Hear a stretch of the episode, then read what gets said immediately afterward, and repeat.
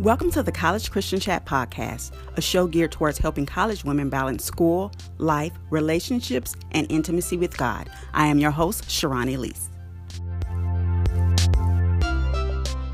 Student loan debt is a financial hardship all on its own.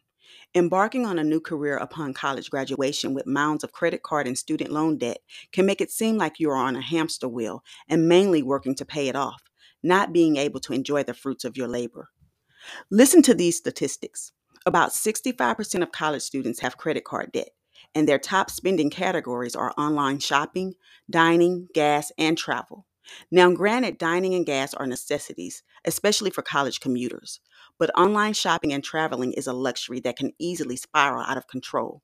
College students plunge deeper into debt by only making minimum payments or missing a payment altogether.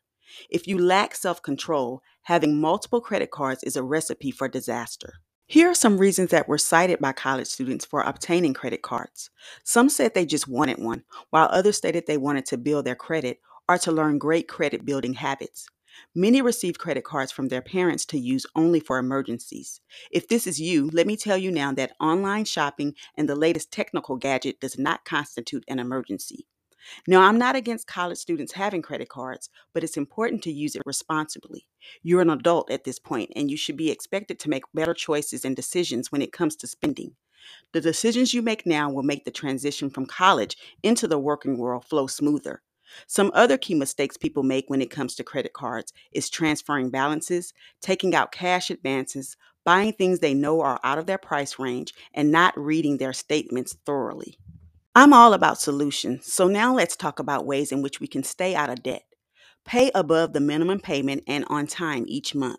Try sticking to a budget and stay below credit limits. Make sure to keep a close eye on your account, along with being on the lookout for better offers.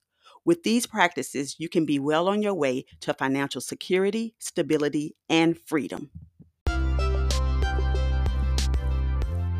I hope you enjoyed today's episode. Please be sure to spread the word and follow the College Christian Chat podcast on social media. Also, hit the subscribe button so you won't miss a future episode. For any questions or prayer requests, you can reach out to me via email at cccpodcast21 at gmail.com.